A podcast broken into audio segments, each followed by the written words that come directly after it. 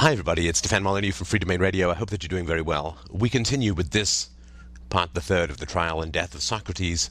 I'm going to put forward a thesis that is, uh, over the next two videos, that is going to be startling and um, perhaps upsetting, uh, which is that philosophers, uh, well, Socrates is the greatest philosopher who also bestowed upon mankind the greatest curse. And the vengeance of a philosopher is something that often results in the death of millions. And philosophers really are the one group in society that can do the most harm to society. And I'm going to put forward the case for that. But let's continue on with the trial of Socrates and move on to this uh, question of atheism. Now, I just wanted to mention as well that when Socrates makes his defense, which is scarcely a defense, but in fact a manifestation, I would say, of a pretty conscious death wish that he talks about the superiority of death over life later on, which by which I assume that he means that he would rather die than live among such vile people as the uh, Athenians. but he says that um, when Meletus, uh, brings these charges against him of corrupting the young, he asks Meletus, Well, who is it who improves the young? And Meletus says, Well, basically everyone except you. And then Socrates says, Well, then the youth should be fine because everyone's improving them except me. And uh, isn't it the case that that is quite the opposite of what happens in the realm of, say, the improvement of horses, where most people do them harm, but only a few people know how to do them good, which is not a good defense and does not speak to the criminality of the action. So, for instance, if I were accused of poisoning children, and I were to uh, make uh, as my defense the argument that, well, there are lots of people in the world who don't poison children, but in fact raise them well, and therefore it's not a big deal for me to poison children. It does not actually deal with the argument to say that most people are not axe murderers, and so why would you prosecute me even if I am? That doesn't really make uh, a, a, strong, uh, it's not a strong argument at all. In fact, it's sort of a self incriminatory argument because it's not rejecting the actual content of the charge.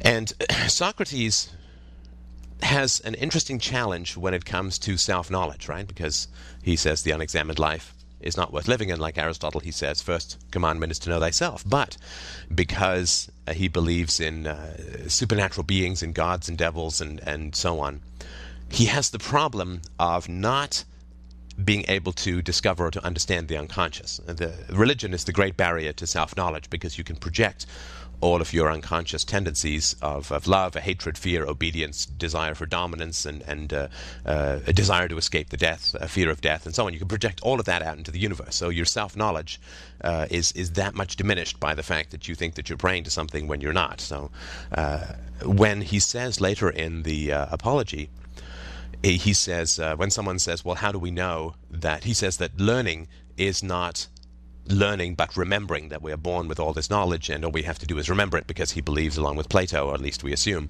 based on what Plato says that we live in this perfect world of forms right and that you know that there's a plant behind me because before you were born you floated in this perfect world of forms and saw the perfect plant and then you vaguely remember that perfect plant after you're born and that's how you can identify plants in the real world. This is the opposite of the Aristotelian or Lockean view, which is that we develop concepts from similarly grouped entities that we experience empirically in our life. And that's also my view, of course, uh, not that that's particularly important. But um, when he when Socrates uh, one of the arguments that Socrates puts forward as to why learning is merely remembering rather than actually discovering new things he says when you ask people questions in the right way, they already know the answer. And the only way that he can explain that is to believe that we have this world of perfect forms, we're born with all this knowledge, and all we do is recollect it as we move forward in life. Whereas if you understand the unconscious, and you know, I understand that asking somebody 2,500 years ago to understand the unconscious is asking a lot, but he may have gotten there without the distractions of superstition. But once you understand the unconscious, then you realize that we do have an enormous amount of knowledge within us that resides in the unconscious. And uh, Socrates, of course, uh, talks a lot about his dreams, which uh, I go with Freud to say that they are the royal road to the unconscious. And dreams have a huge amount of, of useful information about uh, our life as it is and where it should go, ideally. But because Socrates believes that the dreams are given to him by the gods, he does not use these dreams as a way of understanding himself, but rather perusing the minds of these fictitious beings called gods, which is a huge barrier to, to self knowledge. So, this uh, argument that, well, most people uh, improve uh, the young, and if I'm the only corrupter, then the young are doing well. It doesn't. It doesn't fly. It doesn't wash. And Socrates knows far better than this. But as we will talk um, uh, in a while, uh, this is uh, he is preparing for the greatest curse he has put on mankind, which is the greatest curse mankind has ever been put under, in my opinion. But let us continue with. Um, uh, he actually starts to, to talk about, uh, after not dealing very well with this question of corrupting the young, he starts to talk about the content. And again, when I first read this, I was like, great, you know, he botched it, but now he's going to fix it. And unfortunately, he doesn't. So uh, Socrates continues. He says, I have shown Athenians, as I was saying, that Meletus has no care at all, great or small, about the matter. But still, I should like to know, Meletus, in what I am affirmed to corrupt the young. I suppose you mean, as I infer from your indictment, that I teach them not to acknowledge the gods which the state acknowledges, but some other new divinities or spiritual agencies in their stead. These are the lessons which corrupt the youth, as you say. Meletus. Yes, I say that emphatically. Socrates. Then by the gods, Meletus, of whom we are speaking, tell me and the court, in somewhat plainer terms, what you mean. For I do not as yet understand whether you affirm that I teach others to acknowledge some gods, and therefore do believe in gods, and am not an entire atheist. This you do not lay to my charge, but only that there are that they are not the same gods which the city recognizes. The charge is that they are different gods. Or do you mean to say that I am an atheist simply and a teacher of atheism? Meletus, I mean the latter, that you are a complete atheist. Socrates. That is an extraordinary statement, Meletus. Why, why, why, why do you say that? Do, do you mean that I do not believe in the godhead of the sun or moon, which is the common creed of all men? Meletus. I assure you, judges, that he does not believe in them, for he says the sun is stone and the moon earth. Socrates. Friend Meletus, you think that you are accusing Anaxagoras. But, and you have but a bad opinion of the judges if you fancy them ignorant to such a degree as to not know that these doctrines are found in the books of Anaxagoras, the Clazomenian, who is full of them. And these are the doctrines which the youth are said to learn of Socrates, when they are not unfrequently exhibitions of them at the theatre, price of admission one drachma at the most. And they might cheaply purchase them and laugh at Socrates if he pretends to father such eccentricities. And so, Meletus, do you really think that I do not believe in any god? Meletus, I swear by Zeus that you believe absolutely in none at all. Socrates, you are a liar. Meletus, not even believed by yourself. For I cannot help thinking, O men of Athens, that Meletus is reckless and impudent, and that he has written this indictment in a spirit of mere wantonness and youthful bravado. Has he not compounded a riddle, thinking to try me? He said to himself, I shall see whether this wise Socrates will discover my ingenious contradiction, or whether I shall be able to deceive him and the rest of them. For he certainly does appear to me to contradict himself in the indictment, as much as if he said that Socrates is guilty of not believing in the gods and yet of believing in them. But surely this is a piece of fun. I should like you, O men of Athens, to join me in examining what I conceive to be his inconsistency. And do you, Meletus, answer. And I must remind you that you are not to interrupt me if I speak in my accustomed manner. Did ever man, Meletus, believe in the existence of human things and not human beings? I wish, men of Athens, that he would answer, and not always be trying to get up an interruption. Did ever any man believe in horsemanship and not in horses? Or in flute playing and not in flute players? No, my friend, I will answer to you and the court as you refuse to answer for yourself. There is no man who ever did. But now please to answer the next question. Can a man believe in spiritual and divine agencies and not in spirits or demigods? Meletus. He cannot. Socrates. I am glad that I have extracted that answer by the assistance of the court. Nevertheless, you swear in the indictment that I teach and believe in divine or spiritual agencies, new or old, no matter for that. At any rate, I believe in spiritual agencies, as you say, and swear in the affidavit. But if I believe in divine beings, I must believe in spirits or demigods. Is that not true? Yes, that is true for I may assume that your silence gives assent to that. Now, what are spirits or demigods? Are they not either gods or the sons of gods? Is that true? Meletus. Yes, that is true. Socrates. But this is just the kind of ingenious riddle of which I was speaking.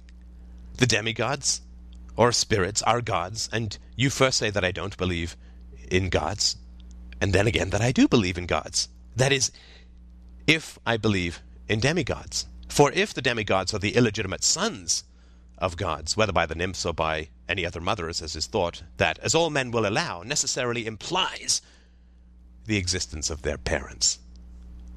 You might as well affirm the existence of mules and deny that of horses and asses. Such nonsense Meletus, could only have been intended by you as a trial of me. You have put this into the indictment because you had nothing real of which to accuse me. But no one who has a particle of understanding will ever be convinced by you that the same man can believe in divine and superhuman things and yet not believe that there are gods and demigods and heroes. I've said enough to answer to the charge of Meletus. Any elaborate defense is unnecessary, but as I was saying before, I, I certainly have my enemies. And this is what will be my destruction if I am destroyed. Of that I am certain. Not Meletus, nor yet Antaeus, but the envy and detraction of the world, which has been the death of many good men, and will probably be the death of many more. There is no danger of my being the last of them. Someone will say, Are you not ashamed, Socrates, of a course of life which is likely to bring you to an untimely end? To him I may fairly answer, There you are mistaken. A man who is good for anything ought not to calculate the chance of living or dying. He ought only to consider whether in doing anything he is doing right or wrong, acting the part of a good man or of a bad. Whereas, according to your view, the heroes who fell at Troy were not good for much, and the sons of and the sons of Thetis above all, who altogether despised danger in comparison with disgrace. And when his goddess mother said to him, in his eagerness to slay Hector, that if he avenged his companion uh, Patroclus and slew Hector, he would die himself. Fate, as she said, waits upon you next after Hector. He, hearing this, utterly despised danger and death, and instead of fearing them, feared rather to live in dishonor, and to not avenge his friend. Let me die next, he replies, and be avenged of my enemy, rather than abide here by the beaked ships, a scorn and a burden of the earth. Had Achilles any thought of death and danger? For wherever a man's place is, whether the place which he has chosen or that in which he has been placed by a commander, there he ought to remain in the hour of danger. He should not think of death or of anything but of disgrace. And this, O men of Athens, is a true saying.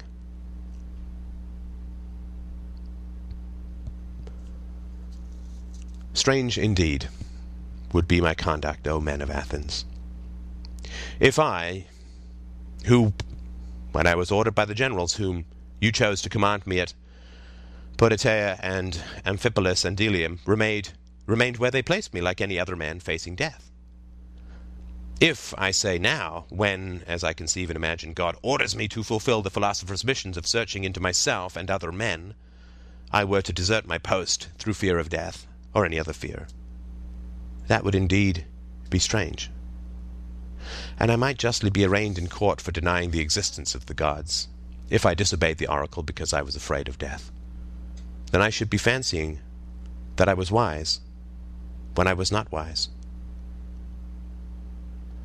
For this fear of death is indeed the pretense of wisdom, not real wisdom.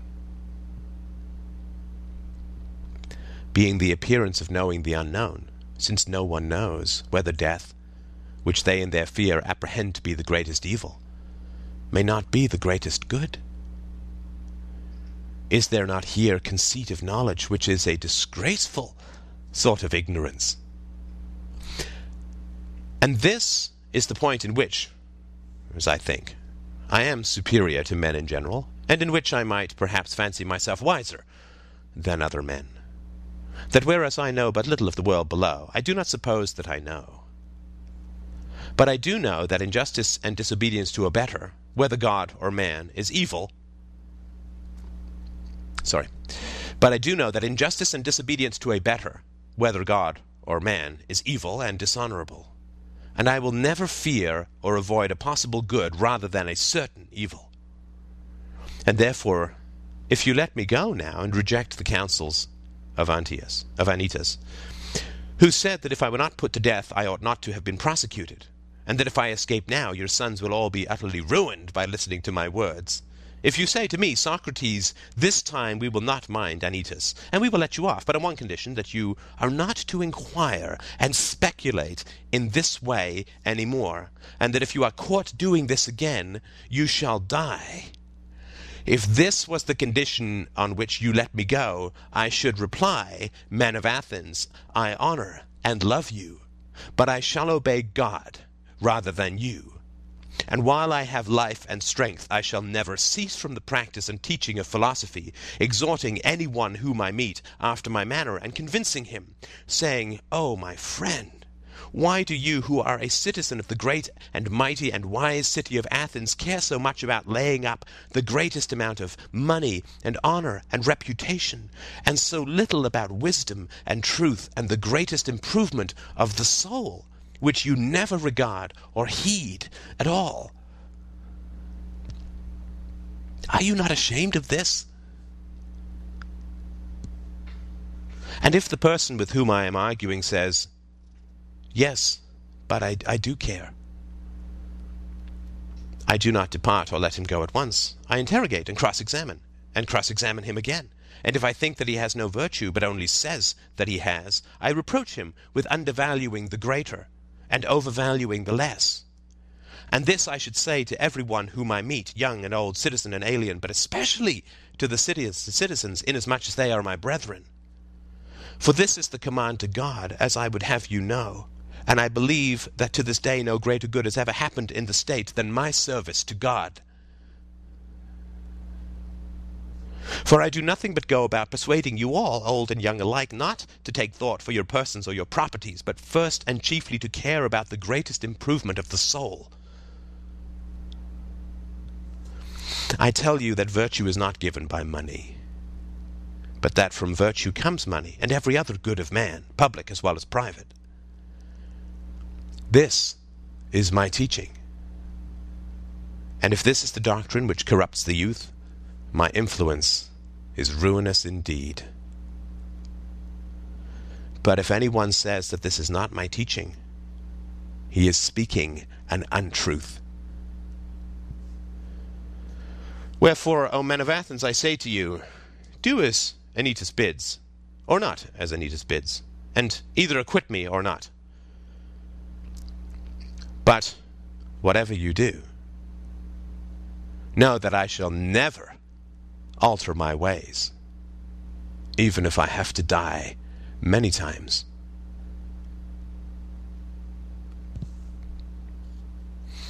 Man of Athens, do not interrupt, but hear me. There was an agreement between us that you should hear me out. And I think that what I'm going to say will do you good. For I have something more to say at which you may be inclined to cry out, and I beg that you will not do this. I would have you know that if you kill such a one as I am, you will injure yourselves more than you will injure me. Meletus and Anytus will not injure me. They, they cannot, for it is not in the nature of things that a bad man should injure a better than himself. I do not deny that he may perhaps kill him or drive him into exile or deprive him of civil rights, and he may imagine, as others may imagine, that he is doing him a great injury. But in that I do not agree with him. For the evil of doing as Anytus is doing, of unjustly taking another man's life, is greater far. And now, Athenians, I am not going to argue for my own sake, as you may think, but for yours that you may not sin against the God, or lightly reject his boon by condemning me. For if you kill me, you shall not easily find another like me, who, if I may use such a ludicrous figure of speech, am a sort of gadfly, given to the state by the god. And the state is like a great and noble steed who is tardy in his motions owing to his very size, and requires to be stirred into life. I am that gadfly which God has given the state. And all day long and in all places I'm always fastening upon you, arousing and persuading and reproaching you. And as you will not easily find another like me, I would advise you to spare me. I dare say that you may feel irritated at being suddenly awakened when you are caught napping. And you may think that if you were to strike me dead, as Anytus advises, which you easily might, then you would sleep on for the remainder of your lives. Unless God in his care of you gives you another gadfly. And that I am given to you by God is proved by this that if I had been like other men, I should not have neglected all of my own concerns and patiently seen the neglect of them during all these years, and have been doing yours, coming to you individually, like a father or an elder brother, exhorting you to regard virtue. This, I say, would not be like human nature. And had I gained anything, or if my exhortations had been paid, there would have been some sense in that. But now, as you will perceive, not even the impudence of my accusers dares to say that I have ever exacted or sought pay of anyone. They have no witness of that.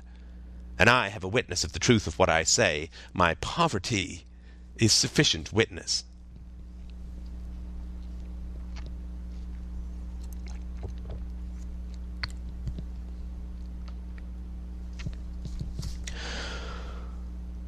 Someone may wonder why I go about in private giving advice and busying myself with the concerns of others, but do not venture to come forward in public and advise the state. I will tell you the reason of this. You have often heard me speak of an oracle or a sign which comes to me, and is the divinity which Meletus ridicules in the indictment. This sigil I have had ever since I was a child. The sign is a voice which comes to me and always forbids me to do something which I am going to do, but never commands me to do anything. And this is what stands in the way of my being a politician. And rightly, as I think. For I am certain, O men of Athens, that if I had engaged in politics I should have perished long ago and done no good either to you or to myself. And don't be offended by me telling you the truth, for the truth is that no man who goes to war with you or any other multitude honestly struggling against the commission of unrighteousness and wrong in the state will save his life. He who will really fight for the right, if he would live even for a little while, must have a private station and not a public one. I can give you proofs of this, not words only, but deeds, which you value more than words. Let me tell you a passage of my own life, which will prove to you that I should never have yielded to injustice from any fear of death, and that if I had not yielded I should have died at once. I will I will tell you a story. Tasteless, perhaps, and commonplace, but nevertheless true. The only office of state that I ever had, O men of Athens, was that of senator. The tribe Antiochus, which is my tribe, had the presidency at the trial of the generals who had not taken up the bodies of the slain after the battle of Arginusae, and you proposed to try them all together, which was illegal, as you all thought afterwards. I, but at the time, sorry, but at the time I was the only one of the Prytanes who was opposed to the illegality, and I gave in vote against you. And when the orators threatened to impeach and arrest me and have me taken away, and you called and shouted, I made up my mind that I would run the risk, having law and justice with me, rather than take part in your injustice because I feared imprisonment and death. This happened in the days of the democracy. But when the, but when the oligarchy of the Thirty was in power, they sent for me and four others into the rotunda and bade us bring Leon the uh, Salaminian from Salamis, as they wanted to execute him. This was a specimen of the sort of commands which they were always giving, with the view of implicating as many as possible in their crimes. And then I showed, not in word only, but in deed, that if I may be allowed to use such an expression. I cared not a straw for death, and that my only fear was the fear of doing an unrighteous or unholy thing.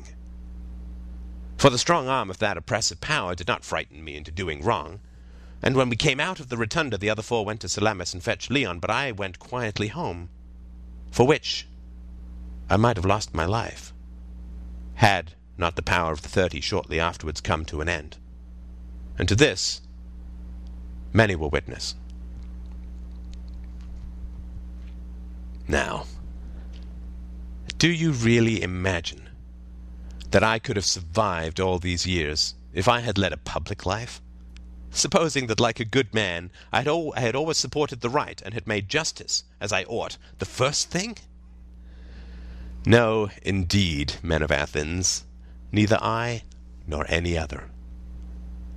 But I have always been the same in all my actions, public as well as private, and I have never yielded to any base compliance to those who are slanderously termed my disciples, or to any other.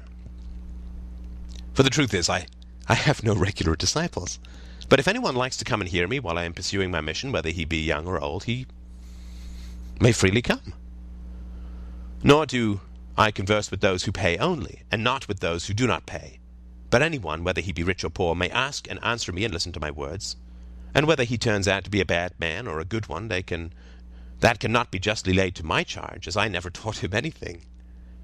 And if anyone says that he has ever learned or heard anything from me in private which all the world has not heard, I should like you to know that he is speaking an untruth.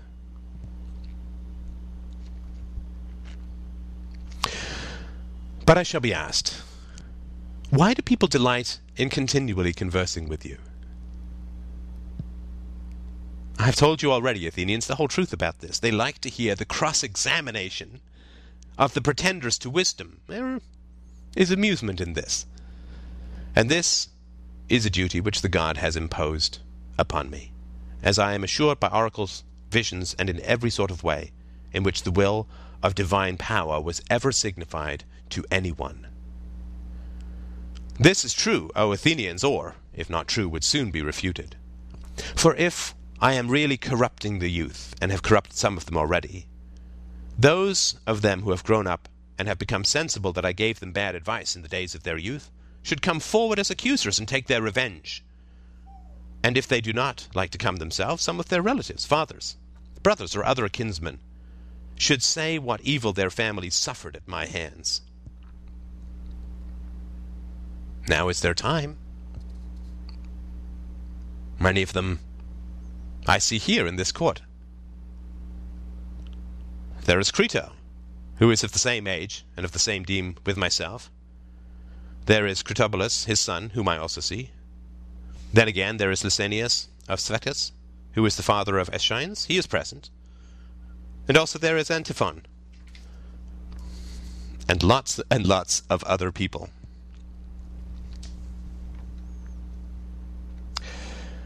If any have any testimony of the sort of the sort which can produce evidence of my corruption, let him speak.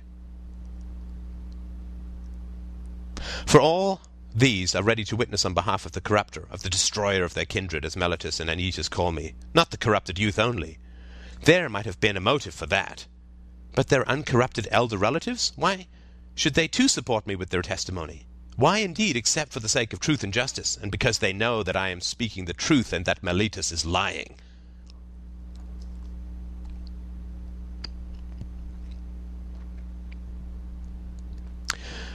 Well, Athenians, this and the like of this is nearly all the defense which I have to offer. Yet, a word more. Perhaps there may be someone who is offended at me. When he calls to mind how he himself, on a similar, or even a less serious occasion, had recourse to prayers and supplications with many tears, and how he produced his children in court, which was a moving spectacle, together with a pos- posse of his relations and friends, whereas I, who am probably in danger of my life, will do none of these things. Perhaps this may come into his mind, and he may set against me and vote in anger because he is displeased at this. Now, if there be such a person among you, which I am far from affirming, affirming, I may fairly reply to him, My friend, I am a man, and like other men, a creature of flesh and blood, and not of wood and stone, as Homer says, and I have a family, yes, and sons, O Athenians, three in number, one of whom is growing up, and the other two are still young. And yet I will not bring any of them hither in order to petition you for an acquittal. And why not? Not from any self-will or disregard for you. Whether I am or am not afraid of death is another question of which I will now not speak, not now speak. But my reason is simply this that I feel such conduct to be discreditable to myself and you and the whole state. One who has reached my years and who has a name for wisdom, whether deserved or not, ought not to demean himself. At any rate, the world has decided that Socrates is in some way superior to other men. And if those among you who are said to be superior in wisdom and courage and any other virtue demean themselves in this way, how shameful is their conduct! I have seen men of reputation, when they have been condemned, behaving in the strangest manner. They seem to fancy that they were going to suffer something dreadful if they died, and that any stranger coming in would say of them, that the most eminent men of Athens, to whom the Athenians themselves give honor and command, are no better than women. And I say that these things ought not to be done by those of us who are of reputation. And if they are done, you ought not to permit them. You ought rather to show that you are more inclined to condemn, not the man who is quiet, but the man who gets up a doleful scene and makes the city ridiculous.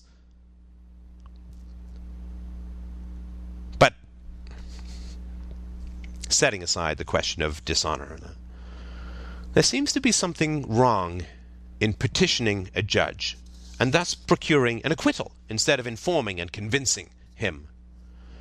For his duty is not to make a present of injustice, but to give judgment, and he has sworn that he will judge according to the laws, and not according to his own good pleasure.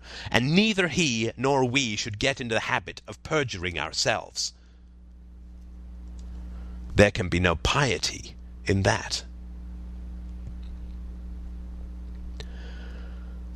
Do not then require me to do what I consider dishonorable and impious and wrong, especially now when I'm being tried for impiety on the indictment of Meletus. For if, O men of Athens, by force of persuasion and entreaty I could overpower your oaths, then I should be teaching you to believe that there are no gods, and convict myself in my own defense of not believing in them. But that is not the case, for I do believe that there are gods, and in a far higher sense than that. Sorry, and in a far higher sense than that in which any of my accusers believe in them. And to you, and to God, I commit my cause, to be determined by you as is best for you and me. That is uh, the sum total of his defense. The uh, verdict is returned after a deliberation. Uh, I will, to keep this relatively short, we will talk about that in the next video. Thank you so much for watching. I look forward, forward to do your donations, and uh, please uh, subscribe to this channel uh, on YouTube. Thank you so much.